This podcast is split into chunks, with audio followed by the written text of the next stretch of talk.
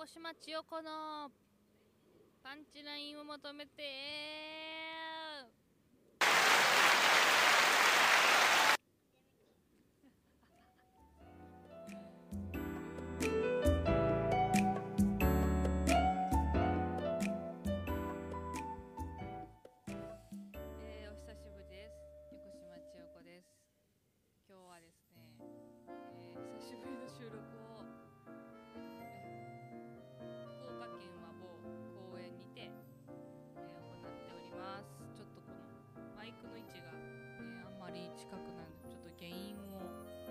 強めますね原因っていうのは感度のことらしいです。マイク感度ちょっと上げます。はい。あすごいね。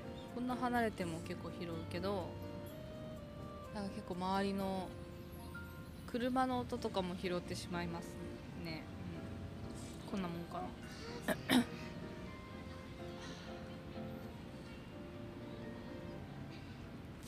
ろんな音を拾ってしまいますがというのもあのちょっとニューマシンをいろいろゲットしてゲットしたんですよ。それで Zoom のポットトラック P4 さんとその、えー純正のね Zoom のマイクとヘッドホンを買ってしまいましてその機能がかすげえあの嬉しすぎてあのそれの攻略をしてたら本当に2ヶ月経っちゃったなみたいな。そんなある日ですね今日は4月の。えー、もうえ3日か。早いですね。もう桜花見をテーマに、えーやってたんだけども先月ですね。はい。花見をテーマにやってた先月はもう終わり。今月はあの T シャツ特集になってるんですけどもちょっと花見についての本を一応一通り読んだのでまあねこの本についてもちょっと喋りたいなと。これを区切りとして桜にお別れ告げようっていううけじめ的なことでね、うんうん。ちょっとあのお隣に想像しい人がいますけど。気にしないでください。あーすごい楽しいヘッドホンしてマイクつけて P4 いじって。パソコンもむやむやみにパソコンを隣に開いて公園にいる横島です。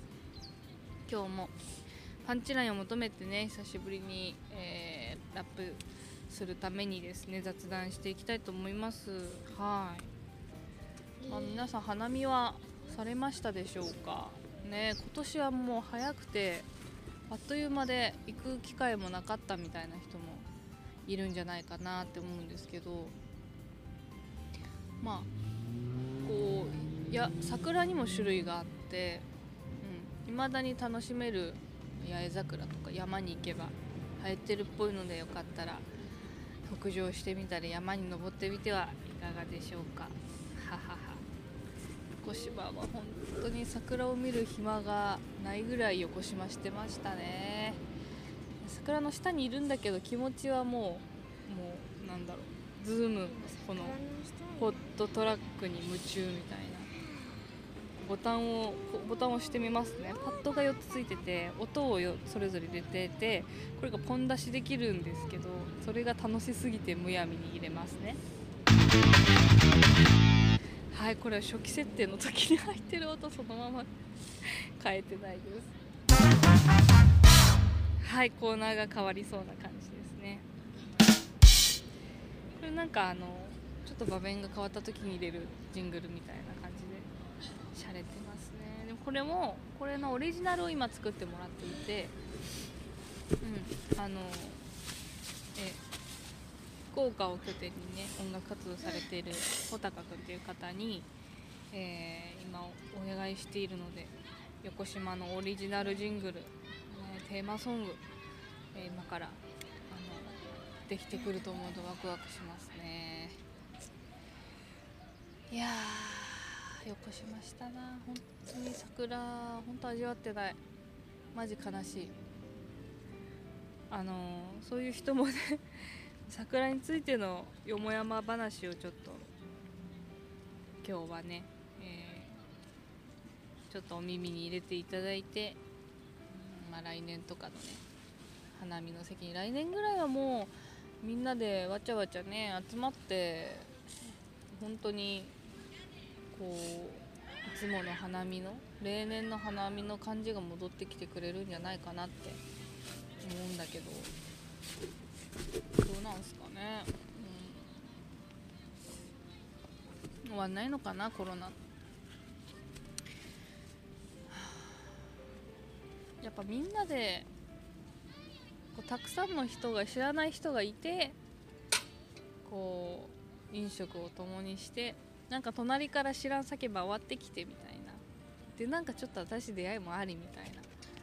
それが花見の良さなわけで なんかかなっていかったですね。あのなんかこうたくさんの人とするっていうのもなかったし知ってる人とだけだったし。そういう意味でやっぱいつもの花花見とは言えないんじゃないかこれはっていう気持ちがやっぱどっかにあった。そして私が手に取った本はですね「花見と桜日本的なるものの最高」という。はい、えー、白畑陽三郎さん。1949年大阪生まれ。京都大農学部、えー、の助手そして国際日本文化研究センター助教授を経て現在同センター教授の方の、えー、著書ですね。ちょっと古い本になりますね。これは2000年ぐらいのかな。2000年4月4日に出された本ですね。うん。まあはい。ちょっとというかもうねこれしかないの。図書館に行って「花見」って検索するとこれしかなかったんでとにかくこの本を頑張って読みました。えー、7分か、はい、ぼちぼち。最初からねてっぺんからいきたいと思います。あね目次はめっちゃ楽しそうなの。世界に花見はあるかとかね花見論へ。花見桜の民族学を超えて。目次だけ読んだら読んだ気になるようなことを書いてあるから目次だけ読んでも楽しいかもしれないこの本は。はい。だってね読んでいくとねすぐね誰かの短歌が入ったりねあのこの人の考察が入りすぎてたり独断が入りすぎてたりしてなんかちょっとだけ読む気失うところがあるんで目次だけを読むっていうのも手ですね。はい。そうそう。でも興味深かったのはこちら。大和魂と無関係な元織宣長の桜か元織宣長ってなんか聞いたことありますね。はい。えー、桜は青春主義とむす精神主義と結びつけられる、はい、このことについて、えー、こうよ読みあなんだ考えている方になりますね。敷島の大和心を人とえとわば。朝日に匂う山桜花。っていうね短歌がありまして読み方はちょっと怪しいですがね。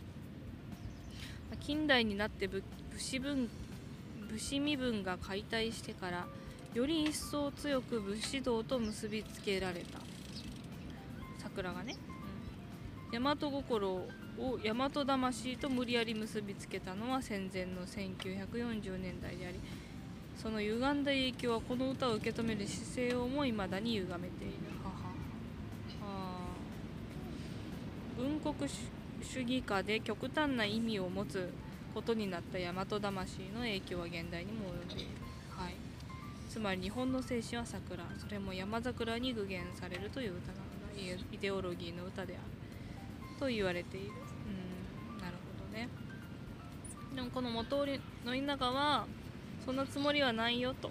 ただ素直に桜への率直な感動を歌ったのにそれを歪めて、えー、大和魂と結びつけて戦争とかでねあなんだろうえー、っとだから、えー、軍隊募集みたいなポスターに、ま、桜が散ってることってありますよね。なんかそういう、うん、そういうことではないんじゃないかってこの人は言っていますね、まあまあそんなことよりまあ桜花見について私は語りたいんだけどね。お母さん桜先桜イデオロギー批判。はああーこうこういうのを桜イデオロギーとよ呼んでいるらしい。い一部の人たちは。桜によって、えー軍この国のへの忠誠心みたいなものを感じさせるっていうのは桜イデオロギーっていうことなんだと思われる。でそのことについてはこの人は批判していると言っていますね。うん。そうね。桜と日本人なんかこう大和魂、えー神風特攻隊みたいななんかそういうのはちょっと、えー飲みその花見にはちょっといなんか置い置いといてほしい話ですね。名前について。桜の精神主義肯定から否定へ。のところを読むと。えー、っとですね。このここにすごい人が出てくるんですよ。えー、さくらあずまおさん。1811年から1860年に生きた人のことをちょっと紹介されています。今ちょっと収録中。ポッドキャスト収録してます。よう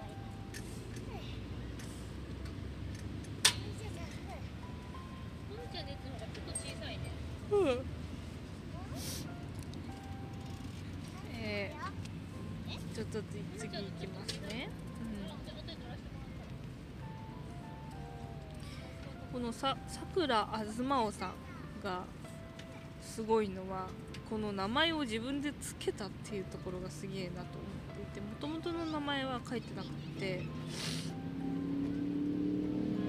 となんかねなんかね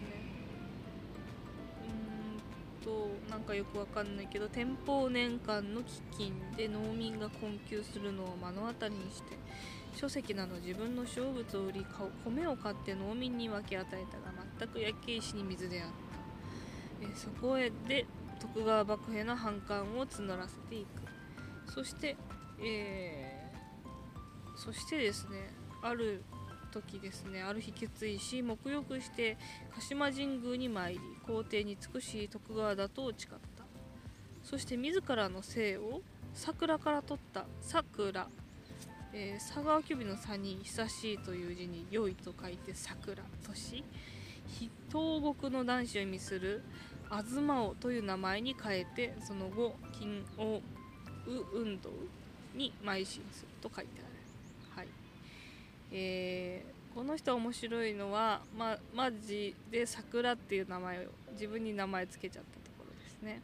うん。受ける。そして私も横島にまあ、なったわけでなんかみんな名前とかに結構とらわれとらわれたり、えーすること多いと思うしあのなんかちょっと自分にこれぴったりかもって思う名前が降ってきた日にはうんそれ名乗っちゃっていいんじゃないかなってあのマジで思いました。はい。どんどん行きましょうね。もう13分だえーラップまで頑張らないといけないですあ今日のドリンク紹介しなかったです。今日はちょっとね、えーもうお花見もう花は散っていますけれども散ってる桜の木の下で一応ね収録していてなんでお酒飲んでいます。えー、これはなんだっけ？フロンテラ。フロンテラ。これはねマジ貧乏人の味方。フロンテラカルベネソービニオン。えーセブンにも置いてありますね。めっちゃコスパいいです、うん、チリワイン。赤のチリワイン。飲んでいます。は あ暑いな今日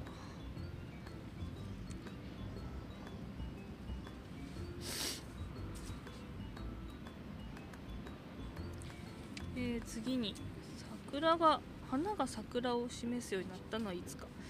ちょっと今ヘッドフォンとメガネの関係が悪くて今ちょっと耳が痛くなってきたんでちょっとメガネをかけ直しています。うん。うんうんちょっと待って。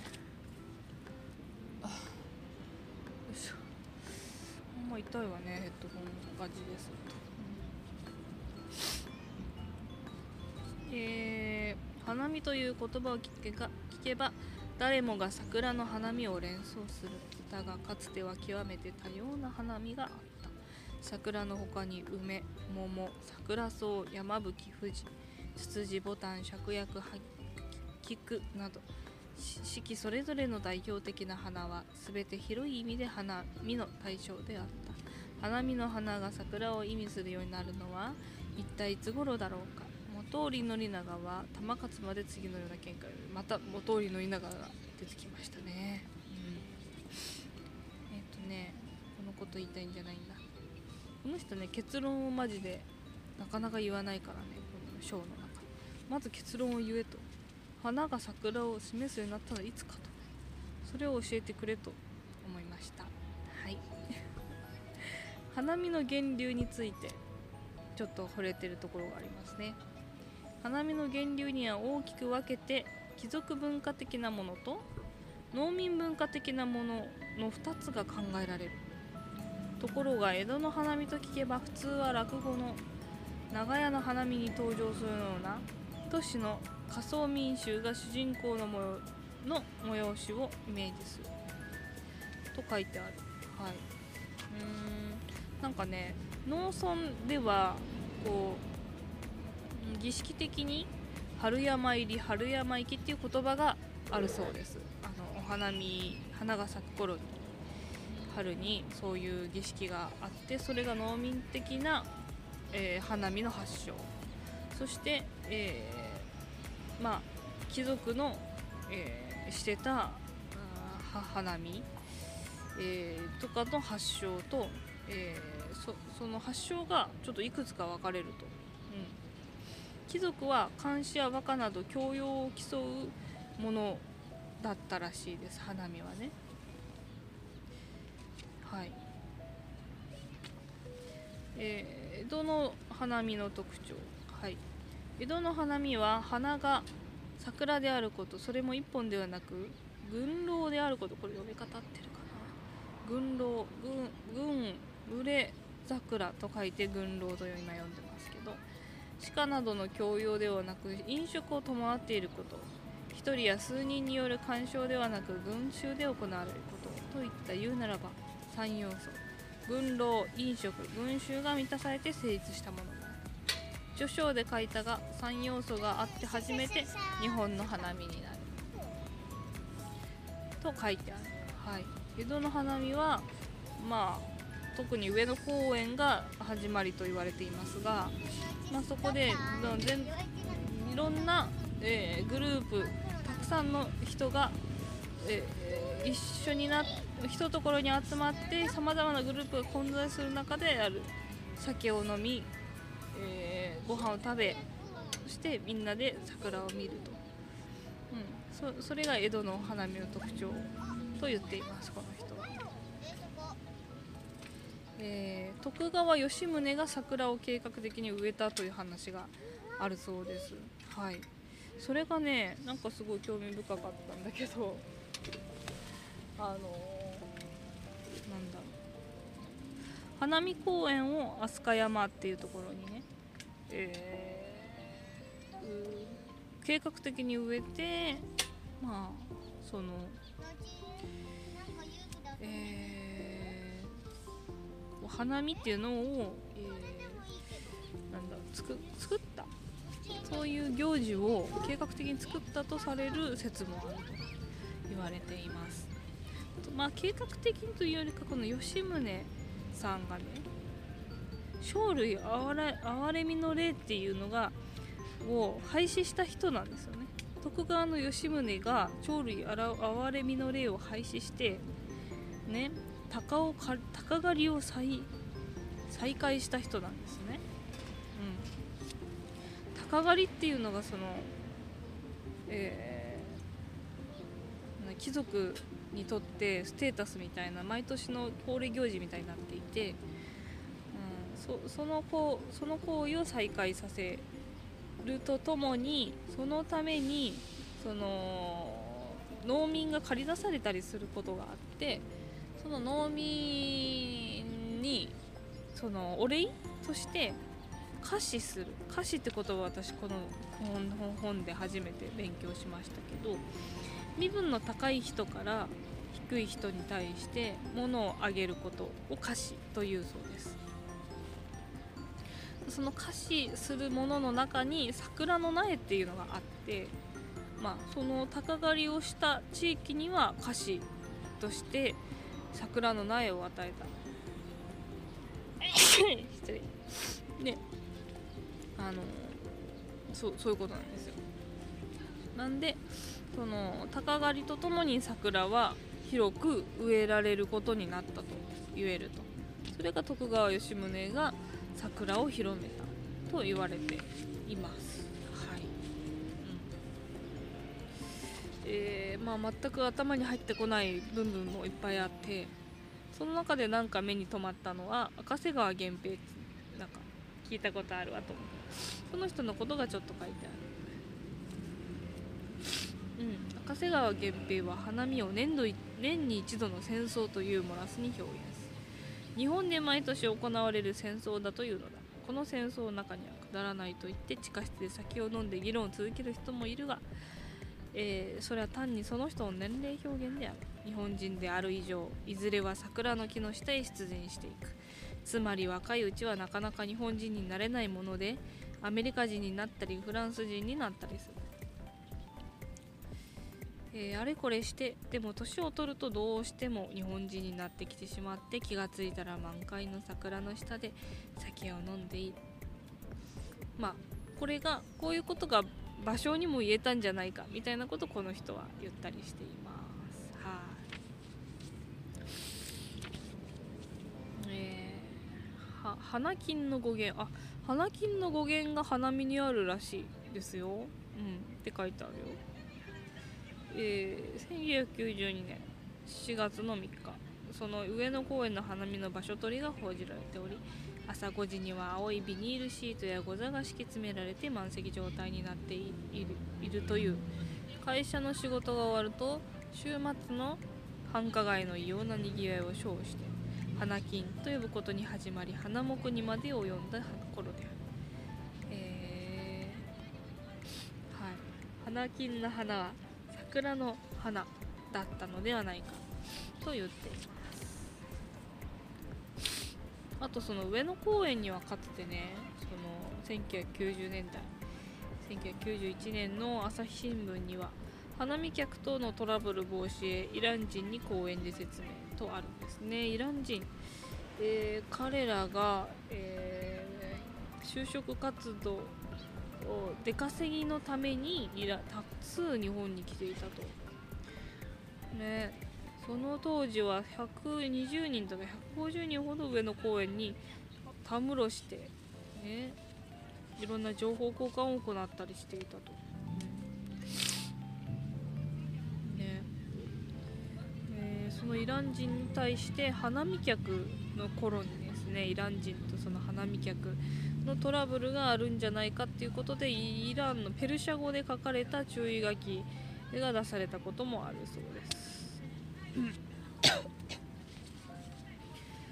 4月1日の4月1日始まりの期限それも桜が影響してるんじゃないかってこの人えー、会計年度の変遷は、えー、すごいこんなに変遷してるんだなって思いました。ここに書いてあるけど。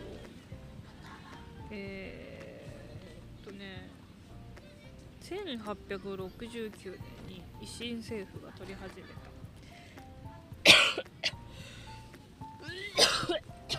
失礼。ちょっと鼻水が出ていますけど。い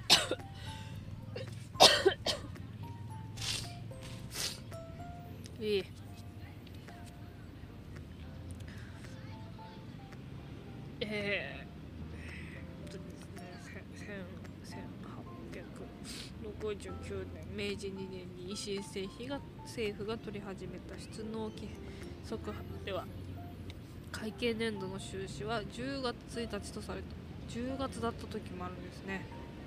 そして4年後1873年には1月1日になりそしてさらに2年後には1875年。7月1日に帰られてたえ？7月始まりだった時があるの。しかも2年とかに。4年とか2年で変わってる。現在の4月1日がスタートしたのは1885年明治18年の頃。へえ。なんか結構、うん試行錯誤の末4月1日になったんですね。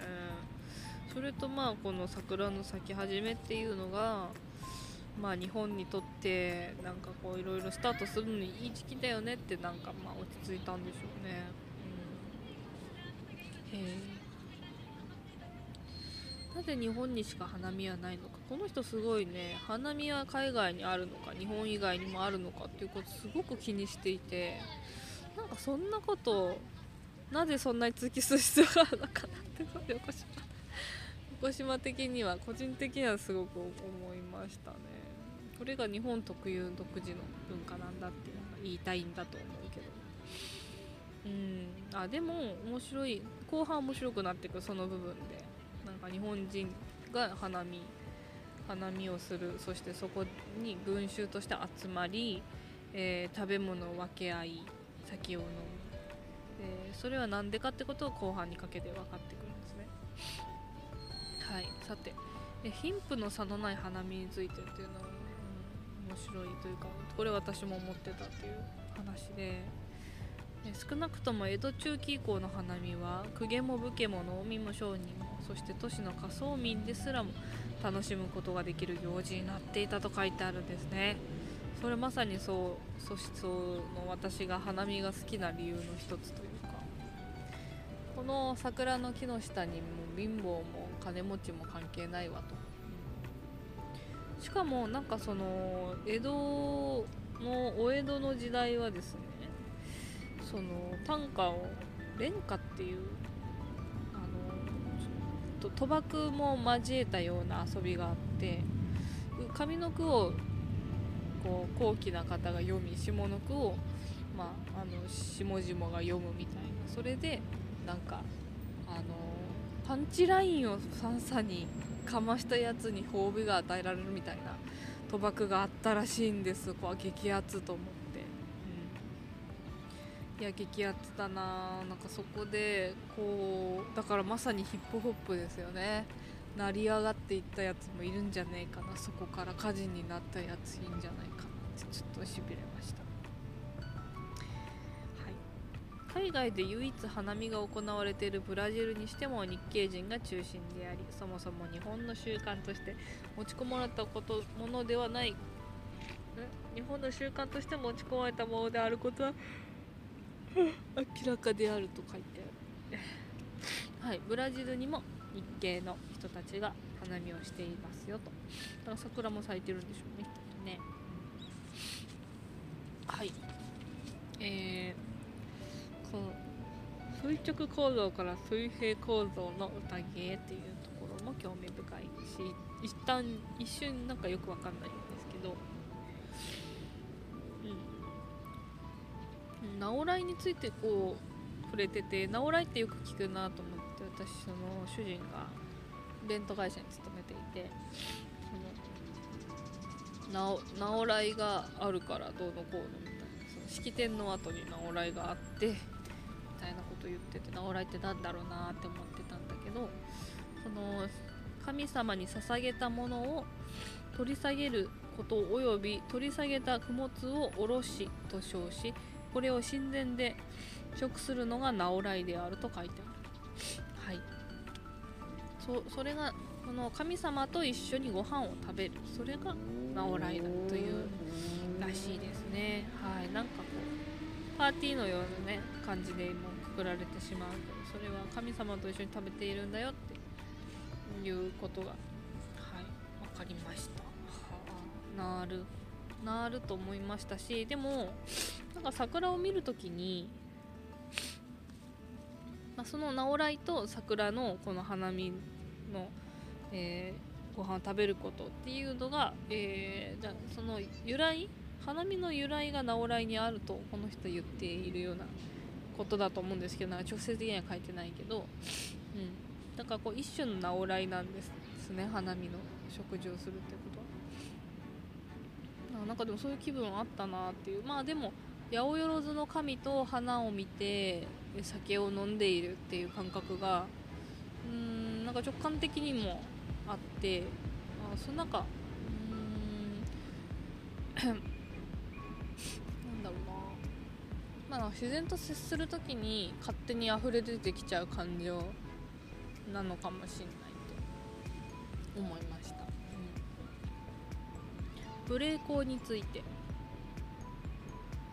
はい。この、えー垂その垂直構造っていうのがその神様が降りてくる縦の流れのことを言っているらしくて、えー水平構造っていうのがその、うん、神中しも皆歌読みにけりっていう歌があるんだけれども上の人も中くらいの人も下の人もみんな歌を読んで遊びに興じたと。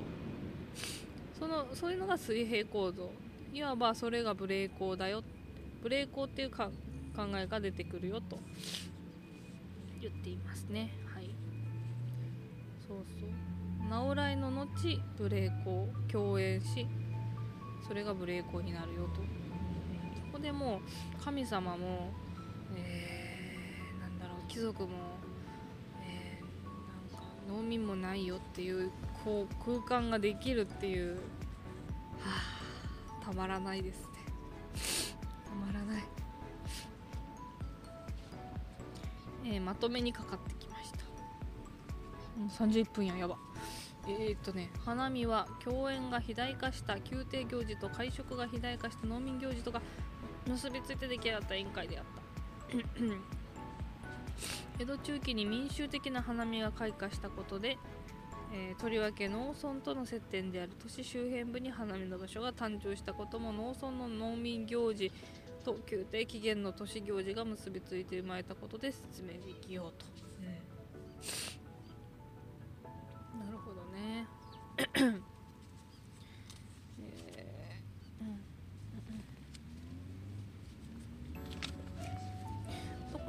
れちょっと興味深いんで読んでおきたいんだけど贈与っていうねこう習慣がありますよね、えーお歳暮とか、うん。あのーこう物を人にあげる時なんかこうお世話になったなと思った人に贈り物をするっていう習慣があると思うんだけどその贈り物の割合の中にあの食べ物の割合が日本はとても多いと。海苔ハムバターとかね。ハムの人とか言いますけど。それがえーうん、その贈答っていうのがいわば、えー時間の、えーを一緒にとなんだあなんて書いてあったか。なえっとね教食時と場を同じくしない教食と呼んで共に食べると書いて教食です。だからその食べ物を分け合うとかそうする一緒のものを食べるとかいうことでここう共同体としての認識をするっていううーんなんか考え方が根強く日本にあってそれが贈,、まあ、贈答その贈答行為の、まあ、延長としての花見っていうのが存在するんじゃないかって言っていますね。時と場を同じくする、えー花見贈答。時と場を同じくする贈答のことを花見と言えると。そして時と場を同じくしない贈答のことをお歳暮中元と言うんではないかと。この人言っていては。あははは。なるほどね。それにだから花見に飲食が欠かせないのはそういうことなんだなって思いました、うん。えー、汽船群衆は花見を知る。鍵がいここで聞き慣れない言葉が出てきます。最後の最後。汽船軍樹か。汽船君樹か。汽船君樹。貴族の木癒しい、えー軍群衆の軍に集まるで汽船君主と読みそう読みますね。これはうんだからもう癒やしいさっきから言ってるけど貴族も癒やしいものもみんな集まって、えーする。そその概念が、えー花見に通ずるよみたいなことだと思うんですけど、うん、なんかその東京に私がいて本当にお金がない頃サラリーマン辞めて衣装のアトリエにいた頃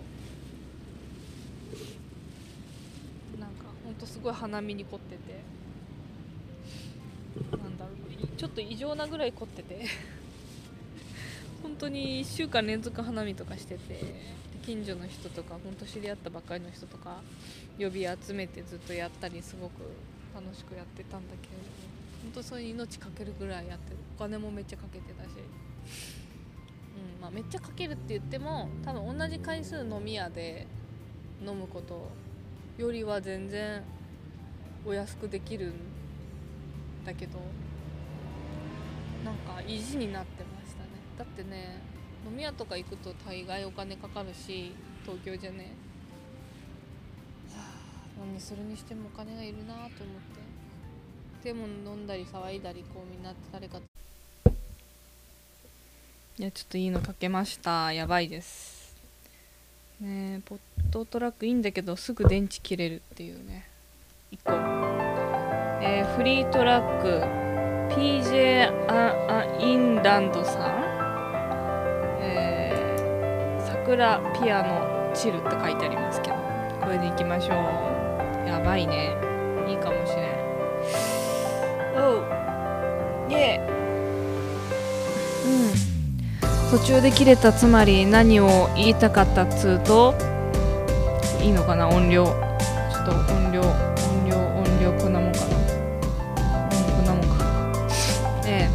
京で東京で生きていきたかった。自分が何者か知りたかった。福岡で出会っていた男とつながった。身を寄せ合って一緒に住んだ。枕を濡らす夜もあった。分かり合えない日もあった。喧嘩してトレンチコートの下。裸のまま眺めたのは隅田川。桜舞い散る川沿いをどうしようもなく。ただただ歩いた過去形だととにかく強引強引だなんてそんなこと言わないでお江戸の桜と横島の思い出と見る年号で変わる感受性変わる人間と変わらない桜。